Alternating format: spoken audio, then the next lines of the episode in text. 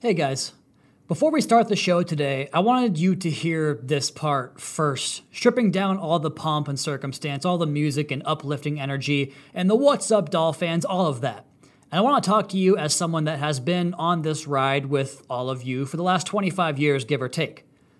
So I've been absolutely nuts about this team since I was a teenager, and they were always the team that I followed. But when you grow up in a town with a team that has four Hall of Famers on it, like the 1990 Seattle Mariners had, that's your primary focus. And as I got older and started to appreciate sports more than just being a wide eyed kid watching with stars in my eyes, football became my thing. And the Miami Dolphins became everything, not just in sport, but in hobbies and interest. It was the Miami Dolphins. And I just wanted to reflect on the last 20 or so years as a fan because as this season goes in a direction that I don't think anybody saw going this way through six weeks. I find myself reflecting as a fan. And I mention the Mariners because current Mariners outfielder Mitch Haniger wrote a tremendous letter in the Players Tribune earlier this week talking about the 11 and 3 finish the Mariners had this season that put them in position to qualify for the postseason on the final day of the regular season. They had to have a win and they had to have a Yankees or Red Sox loss. Had they done that, they would have ended the longest playoff drought in American professional sports at 20 years. But they didn't. They lost. They came up short. And Mitch reflected upon that. Upon carrying the weight of the 20 year playoff drought, and how even though that 20 year drought wasn't the current player's burden to carry, it also was because they wore the star, the nautical star on their hat. That's the Mariners logo. And I say that as a precursor to absolve anyone in this building of past performances because those should not be attached to anybody that's here now. Players and coaches now should not be held accountable for what happened in 2006. They can only control what happened since their arrival. But that's why I come to you as a fan of this Miami Dolphins franchise, a fan who cried tears of joy when they beat the Jets in 2008 to win the AFC East. Literal tears of joy. A fan who earlier that year went way out of character, way off script, by putting a hole in my bedroom door. It was flimsy, cheap wood, don't worry about that. But I put a hole in that bedroom door when Matt Schaub converted a fourth and goal in that game on a quarterback draw to beat Miami with the Houston Texans. A fan who has received Dolphins themed Christmas and birthday gifts every year since I can remember. I don't need any more Dolphin socks, guys. This is tough. It's deflating, is the word I keep coming back to. It feels like every time this team has built momentum over the last 20 years, it dissipates in the most gut wrenching fashion. After that 08 season, quarterback gets hurt. The Dolphins win seven games, and the young quarterback who would possibly be the future really struggled in his place. We later find out he was never the guy for anybody. Before 08, the last winning season was 2005, not that long ago before that. And the next year, our coach didn't leave to Alabama, and the Dolphins won six games, and the free agent quarterback acquisition blows up in our face while the guy we didn't sign goes on to a Hall of Fame career. Before that, 2003, a 10 win season, didn't make the playoffs, but it was a good football team. That was followed up by a shocking retirement by the best player on the team and one of the best players in the National Football League, a consequent coaching fire, and a 4 12 season. After 2008, it took a lot longer, but 2016, 10 wins, playoff appearance. How do you follow that up? 2017, the quarterback suffers a second ACL injury inside of a calendar year before the season even starts, six wins. Then 2020, 10 wins. A team that established an identity as a strong defensive team that could take the life force out of imposing offense, turn the football over, put the clamps on third down, rush the quarterback, play tight man coverage, and win in all the small areas and be disciplined and find their way to victory through the things that make a football team great together. And then they have a great offseason, a draft that everybody praises, a free agency class that fixes a bunch of perceived holes in the roster, National media starts talking about you, giving you some hype, and you're one in five. We are a one in five football team, and we have to wear that. We just lost to a team that hasn't won a game since week one of last year. A 20 game losing streak they busted today. That's a bitter pill to have to swallow. And as we go forward and search for answers, I get how you're feeling. Football is supposed to be something we do for fun, right? It's an escape from everyday monotony. Some franchises stay in that winning spotlight for years, decades even. Others find short bouts of success for a couple year period and they go back into obscurity. Others have a pop up year here or there, Maybe they even make a deep playoff run. But for us, for the fans that bleed aqua and orange so much that we fight about it on Twitter, that we come out here and watch them practice, we deck out an entire room or garage in our house full of Dolphins memorabilia. Those moments of success and joy have been way too fleeting for way too long. One solid year, which ends in a first round playoff drubbing typically, and then it's back to not knowing what's going to happen in the future. Right now at one and five, we don't know what's going to happen in the future. It's not good right now. There's plenty of season left to go. But all of that is why this is so painful and why you are demanding answers. Everybody wants to know why. How does it get better? Maybe you don't want that right now. Maybe you want to be upset and let all these emotions come out in anger and sadness, emptiness as a football fan. And, you know, we know that a game of football is much bigger than a game to you, the football fan. Whatever emotion you want to feel, you're certainly within your rights to feel that way. I'll never tell you how to be a fan of this team. Do your thing, man. But gosh, it's been a tough go.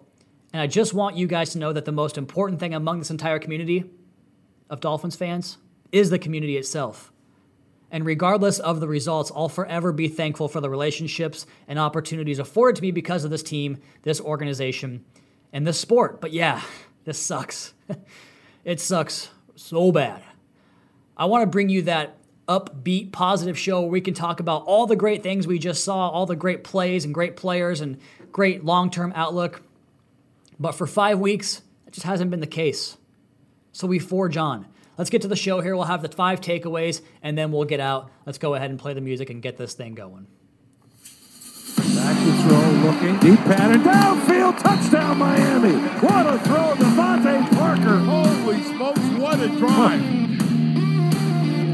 What's up, Dolph fans, and welcome to the Drive Time Podcast, part of the Miami Dolphins Podcast Network, covering your team, your Miami Dolphins. I am your host, Travis Wingfield. I am here to bring you your daily dose of Miami Dolphins football. And on today's show, we did the monologue off the top. Why don't we go ahead and jump right in to the five takeaways from the Baptist Health Studios inside the Baptist Health Training Complex? This is the Drive Time Podcast. It's another Miami Dolphins so we had the opening monologue. So if you fast forward the opening part of the show every single week, go ahead and go back and check that out. That was a big part of the show. So hit that rewind button a few times to get a nice little state of the diehard Dolphins fan right now. And for the takeaways, I want to spin it back to what we took away from this game in particular, and maybe we'll discuss next steps as we get to the end. We'll see how much time we have and how we feel. We might punt that to another episode. We start here with takeaway number one, which is playing within small margins. And the Dolphins, I thought on Sunday, improved their ability or opportunity to win within those small margins to stay on schedule, which I thought flipped everything with an efficient day from the quarterback and the offense as far as putting up yardage and moving the football, average yards per play. It flipped everything from time of possession, 33 minutes to 27 minutes for Jacksonville. 68 plays for Miami, 62 plays for Jacksonville. Miami outgains Jacksonville 431 to 396. On third down, Miami goes 9 for 17. It's a great number. Jacksonville goes 3 for 12, also a great number for Miami.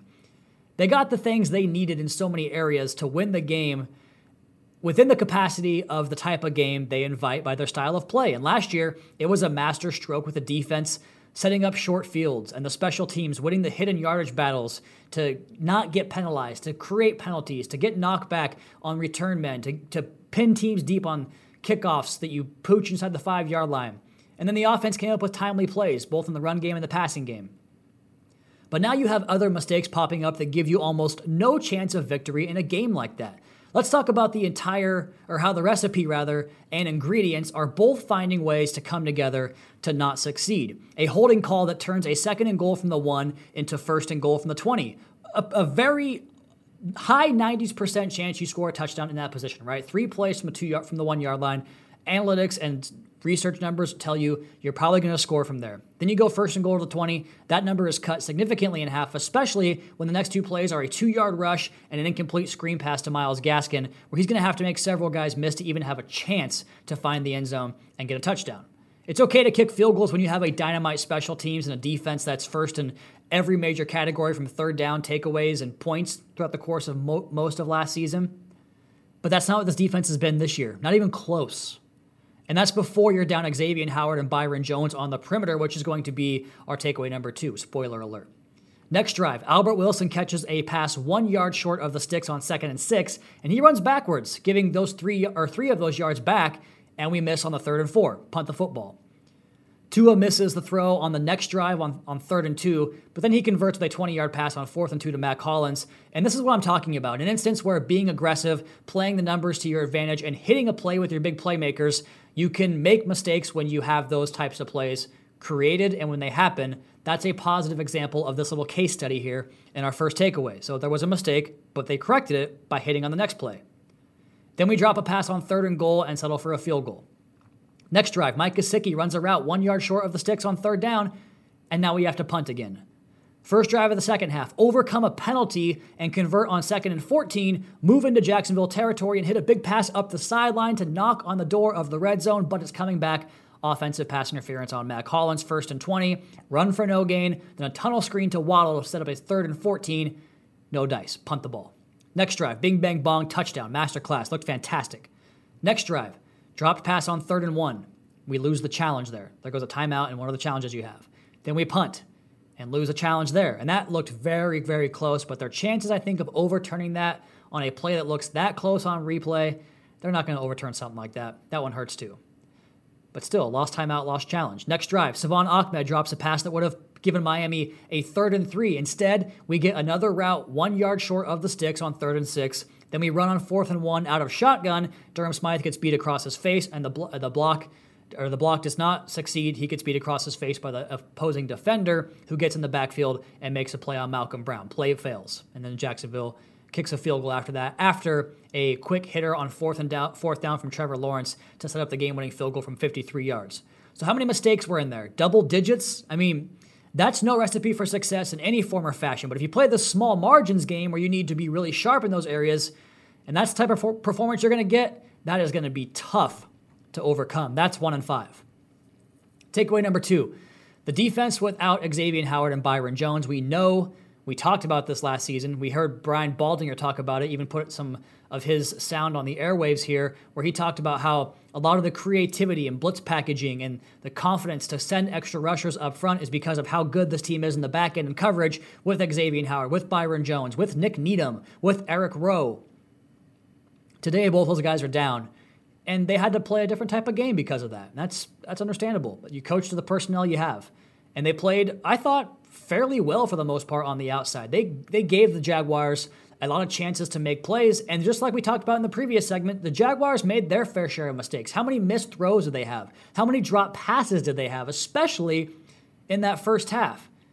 But when you're built around those guys, it's going to be tough to win without them, even when you have. Uh, a pair of corners playing largely off coverage and giving up those cushions. I talked to Seth Levitt about this during the game when we were getting ready for the post game show about all the second and 15s and how that seemed to be the time that Miami liked to dial up the pressure after a false start or after a negative play on first down. And that was so successful, but it was hard to get into those spots because on those first downs, there was a lot of space to be given to the Jacksonville offense. And they for large stretches of the game, maybe even the entire game. I don't really recall his name being called barely at all. They avoided Nick Needham. And Noah Igbinoghene gets himself in great position a lot. He got beat by a perfect throw on the touchdown pass from Lawrence to Marvin Jones. And then he was beaten later again, where I thought he had a chance to get his head around on that penultimate Jaguars drive, I think it was. But we did see the Dolphins go back to more pressure looks late in the game when the Dolphins really had to get a stop and must have spots. We saw some exotic stuff, and the pressure worked. I mean, Jerome Baker running downhill to me looks way faster than he does going side to side right now. I don't know. I don't know why. That's just what it looks like to me. You get the Emmanuel Ogbah bat down. Baker running free on the quarterback. Christian Wilkins wins around the outside of the tackle from a three tech position where he loops around the outside and corners for a big strip sack. What a big time play from big time player there. There was some positive stuff. But then I keep seeing this question on Twitter Where is the amoeba defense, Travis? Where is the guy standing up and dancing around and looking for different gaps to shoot and confuse the quarterback? We saw it all the time last year. We've seen it a few times this year. But I look at this defense and I continuously see these same things popping up on tape where we talked about on the podcast last week. Too many instances of guys covering grass. There's instances where guys are misaligned pre-snap. There was a play in the game last week where Jerome Baker's on the wrong side of the formation. I don't know if that's him, if that's someone telling him where to be, or what the case may be. All I know is the running back's on the right side of the formation. He's on the left side, and that was the guy that he covered, and it was an easy 10 yards before he even got there to the football. There was a couple plays last week where they went unbalanced offensive line, and Brady had like three or four blockers to two or three hats in the area. That's just not being lined up in a competitive way to, to compete on a football field. And if you're having issues at times getting aligned, how do you operate a complex defense that asks guys to kind of freelance and pick their way into certain gaps? Maybe freelance is the wrong word, but you get what I'm saying. It's complex to run that amoeba defense. It's complex to run a gamut of twists and stunts and games up front that have linebackers looping and scraping, and you have safeties filling and guys blitzing and capping off those blitzes. That's a lot of reactionary play you have to have that comes from preparation. And this is a young team for sure, but if you can't get those other things executed, you're not going to get that executed. So basically, my takeaway is that in order to get to the complex stuff, you better be rock solid and all the other stuff. And right now, this Dolphins team just is not. Takeaway number three look at how different the offense looked in this game. We talked about 431 yards. We've been clamoring for that for a long time. That's, that's good eating in today's NFL. And, you know, the, the, the command of the offense that Tua Tagovailoa held in this game I thought we saw it right away on the first touchdown pass of the game, the first drive of the game, a, masterclass drive by the Miami Dolphins offense ended on a Jaylen Waddle touchdown reception where that's a running play. It looks like a running play to me that he checks to. You see him kind of stand up at the line of scrimmage, make a little hand signal to, to Jaylen Waddle. They get that thing checked to the right look. He comes with a little glance route off the RPO, off the fake handoff. It was exactly like the play in New England on first and 14, backed up in our own end, having to have a first down to extend that drive and win that football game. The exact same thing. He checks to that, gets out of the bad run play, gets to a positive pass play, turns into a touchdown opposed to possibly a negative play behind the line. Converting third downs. The Dolphins had their best third down performance of the season today. Two with his legs, by the way. Talked about the time of position flipping in the other direction now. Instead of being on the field for 40 minutes, defense is only out there for 27 minutes. Lengthy drives, you know, a 91 yard touchdown drive, an 80 yard touchdown drive to start the game, up and down the field to produce 431 yards. Hitting consistent layups, getting guys the football early. You saw him hit the top of that drop and the ball came out and on time. Gave guys a chance to create after the catch. We'll talk about the YAC numbers on tomorrow's podcast. To me, that's how the offense was supposed to look with the pieces they brought in, with the offensive line strengths they have, with the quarterback strengths he has, obviously, the rotation of running backs. To me, that was today what you want to look like as far as moving the ball from 20 to 20. And, you know, we'll get the other mistakes figured out and corrected later because I thought this offense was so close to putting up 35, 42 points in this game if they just get some of those errors corrected. We talk about the third downs. How about the must have it situations, the fourth quarter?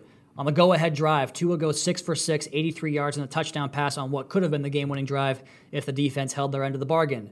And he finishes that fourth quarter after that drive, 9 for 10 with 109 passing yards and the touchdown pass. So he played his best ball late in the game. On third down, he himself was 8 for 14 with 80 passing yards and two rushing first downs. So nine total conversions on 16 tries. And a lot of those were third and long, two on the first scoring drive under pressure even with a hand in his face kind of throwing a football from an off off platform look there was one play where he's looking down the middle of the field and he fires to the left because the footwork's not aligned because he's off the platform after being chased from pressure and he delivers a strike for a first down a big third and six on the go-ahead drive in the fourth quarter utilizing Jaylen Waddle, 10 catches, 70 yards, two touchdowns. All three of his touchdowns for both Tua and Waddle have gone from the other guy to the other guy. Getting Mike Gesicki running in space, eight catches for 115, crossing routes, getting going vertical with a 32 yard pass to him, and just finding ways to get him on linebackers, on safeties, and creating after the catch because he's getting hit in stride. Checking to that glance route off the run look based on the spacing on that first touchdown pass. Ultimately, I think that some of the misses were just little things like communication. Like, for instance, on the one of the field goals you kicked from inside the 10 yard line where Gaskin sits down his route instead of continuing up on the little angle route. That was like a little miscommunication I thought that they could iron out and possibly give themselves a touchdown pass the next time they see that. And there were a few drops again in, this game as well.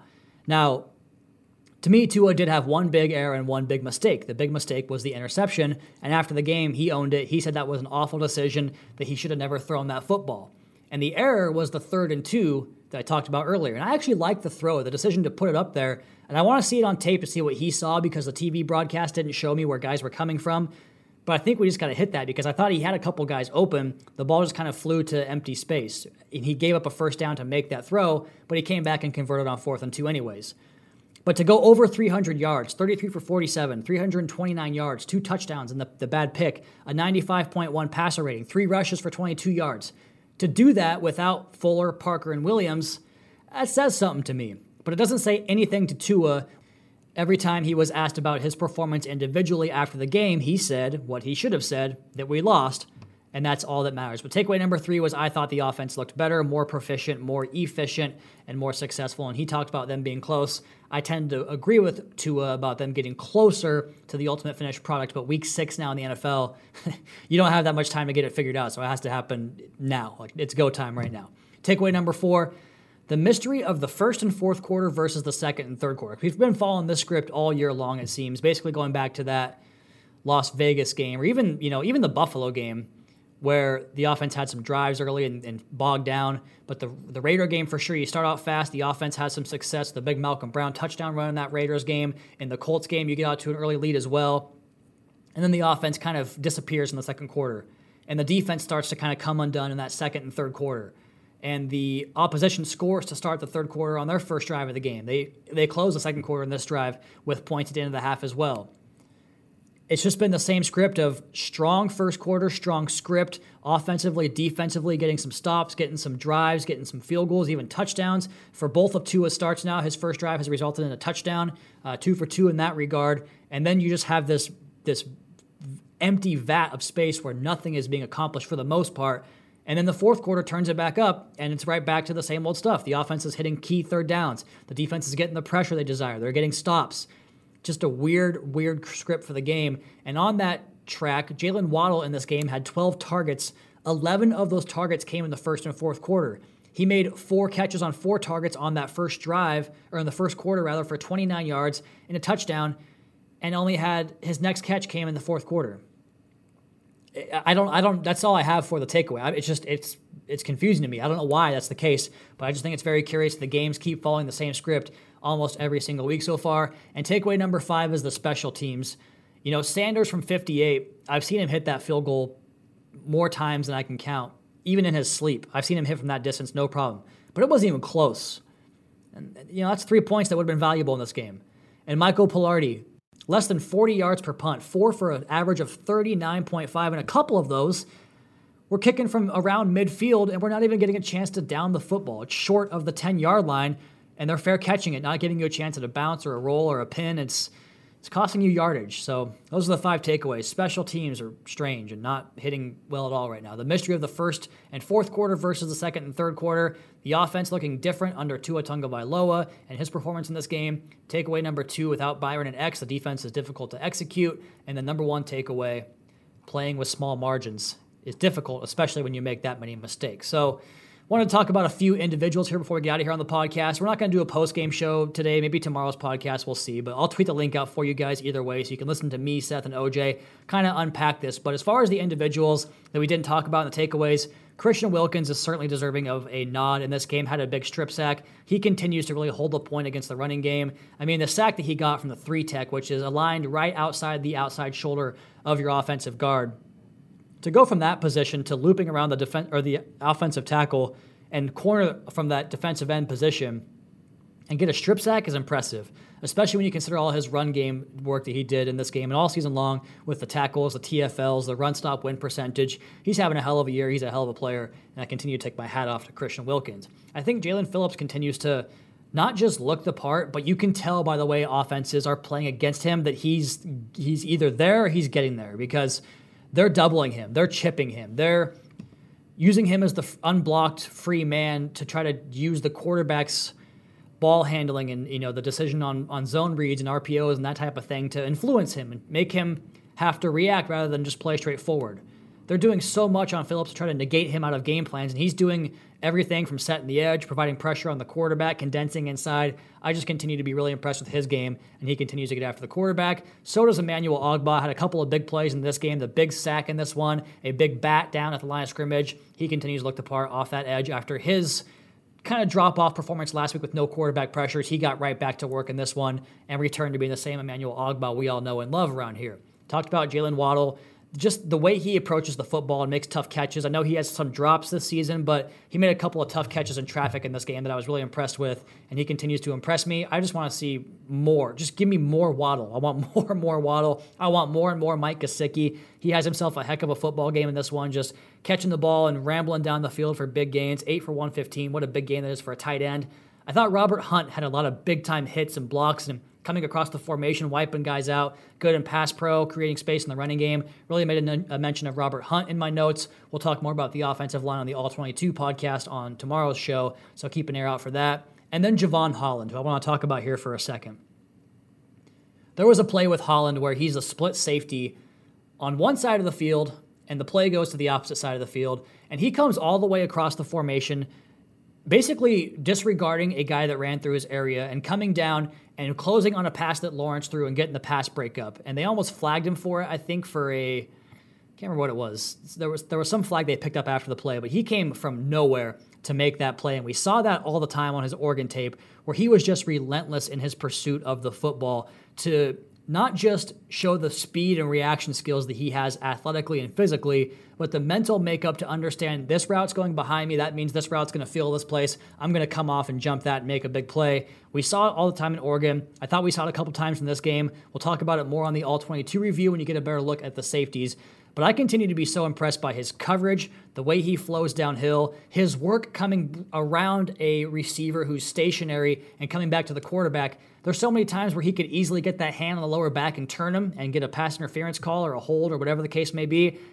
And he's just not drawing those fouls because he does it clean. And he's so adept at finding the football and the tackling, the sure tackling, the run game, and you know off the football when receivers are in space. Been super, super impressed with Jevon Holland's game. And he, Jaylen Waddle, and Jaelan Phillips, and then Liam Eichenberg has had some moments as well. Those first four draft picks, I, I think you really got something there with that class. So that kind of takes us into our final topic here that I told you guys we'd talk about as far as like where to go from here and where do you go from here to me. Seth made a great point on the podcast about how, you know, we kind of got we got some some heat on the on the post game show for not calling for people's heads, and that's just not something you're ever going to hear from us because that's well beyond our pay grades and well beyond our ability to assess who's doing what kind of job around here. So we wanted to kind of, you know, fight back on that and just in Seth's point I thought was really good to the point of you're never going to get out of this perpetual rebuild you find yourself in that we kind of talked about early in the podcast if you don't find a system and, and, and work through the kinks and work through some of the downfalls of whatever's going on within your organization. We've seen so many coaches GMs, players, anyone involved in this league has had slumps, has had moments where it looked like maybe that wasn't the guy for that job, for that team, for that particular position, whatever the case may have been. There has been a lot of those moments. And I thought Seth said it well when he said that you're not going to get to where you want to go if you just repeat this rebuilding process over and over again and don't give guys a chance to find their footholds and, fi- and establish their hold on this football team. And while we get that a loss to the Jacksonville Jaguars, previously winless and previously winless in their last 20 games combined going to last season, yeah, that's gonna that's gonna really cause some questions to be asked, some hard questions about adjustments or what are you doing that's not working because it's not working and you got to find the fix. But to just think that you're gonna go out there and make wholesale changes and have it all fixed that way, I think that's not realistic. I think you you have to look at the man in the mirror, like OJ always says, and find those results internally, and especially for the rest of the season. It's only it's week six right now. We have 11 football games left to play this year, right? 17 games, yeah, 11 games left to play this year. To me, that's a chance to evaluate a lot of young players this roster still has. And I'm not even looking. At, I'm not going to look at the standings anymore because what's we're not doing that right now. One and five, you're not looking at the standings. So what do you want to do? You want to see if this quarterback can continue to build upon the things that he showed in training camp in the preseason and week one and now week number six. I thought he's played well so far, really the entire calendar year. And George Godsey talked about him building off what he did in training camp and in preseason, and I thought we saw a continuation of that in this game. But the running back position, you have two young running backs in Myles Gaskin and Salvon Ahmed. What can they give you? Is Malcolm Brown a long term fixture there? At receiver, Waddle continues to get pumped targets and continues to make catches and make plays and score touchdowns. Excited about his development. Can we get some vertical game going with Jaylen Waddle? At that at that position as well, Parker and Williams can they come back and kind of earn earn some of their their keep as far as production because it hasn't been there this year for either of those guys with the injuries popping up here. Mike Gesicki continues to show his trajectory towards a year by year improvement at the tight end position. How does Liam Eichenberg progress? How does Robert Hunt progress? I thought both guys had good games today. I thought Robert Hunt was fantastic today. What else we have on the offensive line there? Michael Deiter was off to a strong start. Greg Mancz has played pretty well in his place as well. On defense, Christian Wilkins continues to show you things here in year number three. Andrew Van Ginkel, I thought, had his best game of the season today. Jaelan Phillips continues to show week by week improvement. There are a lot of developmental players on this roster. Jevon Holland in the secondary, Brandon Jones in the secondary. Nick Needham continues to play well. Noah Igbinoghene got a chance today. Maybe he gets more chances going forward. The linebacker position, Jerome Baker still very young on a, on a contract he just signed. Can he kind of turn things around? To me, there's lots of things to look at on this team. And I know I talked about it last week about not going into evaluation mode because it's just way too early for me to do that. I understand the need and the the release for something to think about a fix. How do you fix this mess we're in right now? Like I understand the want and the desire to do that. I'm just not really keen on doing that. I think you have to go out and figure out what's going on within your football team, what's going on on this 53 man roster, which guys, this is, you're going to find out right now, gut check time. We found out back in 2019 which of those guys were going to be around long term. Eric Rowe was a guy that proved himself. Preston Williams, kind of a guy that proved himself late in that season. DeVante Parker sure as hell proved himself late in that season. That's kind of how you approach this season now. How can they, who's going to be the guys that galvanize and really are the engines that drive the turnaround, that drive victories and drive this team just playing better football right now. It's not even about victories anymore. It's about playing better football for me right now. I'm sure, you know, they'll tell you something different as far as coaches and players. It's all about winning, but I want to see better football because it wasn't a lot better on Sunday. You lose to the Jaguars, it's not a lot better. Let's see more consistent all three phases. Complementary football is continue to build and get this thing better and make the program that you have right now improve. That's the best way you're going to get back into success and turn this thing around and get off this perpetual cycle we talked about in the monologue. You have to have the guys internally do it, fix it. It can happen. Go out and do it, make it happen. That's the show. Please subscribe, rate, review the podcast. Follow me on Twitter at Wingfield NFL. Follow the team at Miami Dolphins. Check out the post game show with myself, Seth, and OJ. We talked a lot about this team, about the future, about the quarterback, about a lot of things on that uh, radio show, and now available on the 560 podcast app. Also, check out the Fish Tank podcast with Seth and OJ. You guys know about that show by now. They had Irving Fryar on last week. Fantastic podcast. And now this week they're going to have James McKnight. Can't wait to hear that. Check out our YouTube channel for our videos, Dolphins Today, Dolphins media availabilities as well. And of course, MiamiDolphins.com. Until next time, fins up and Caroline, Daddy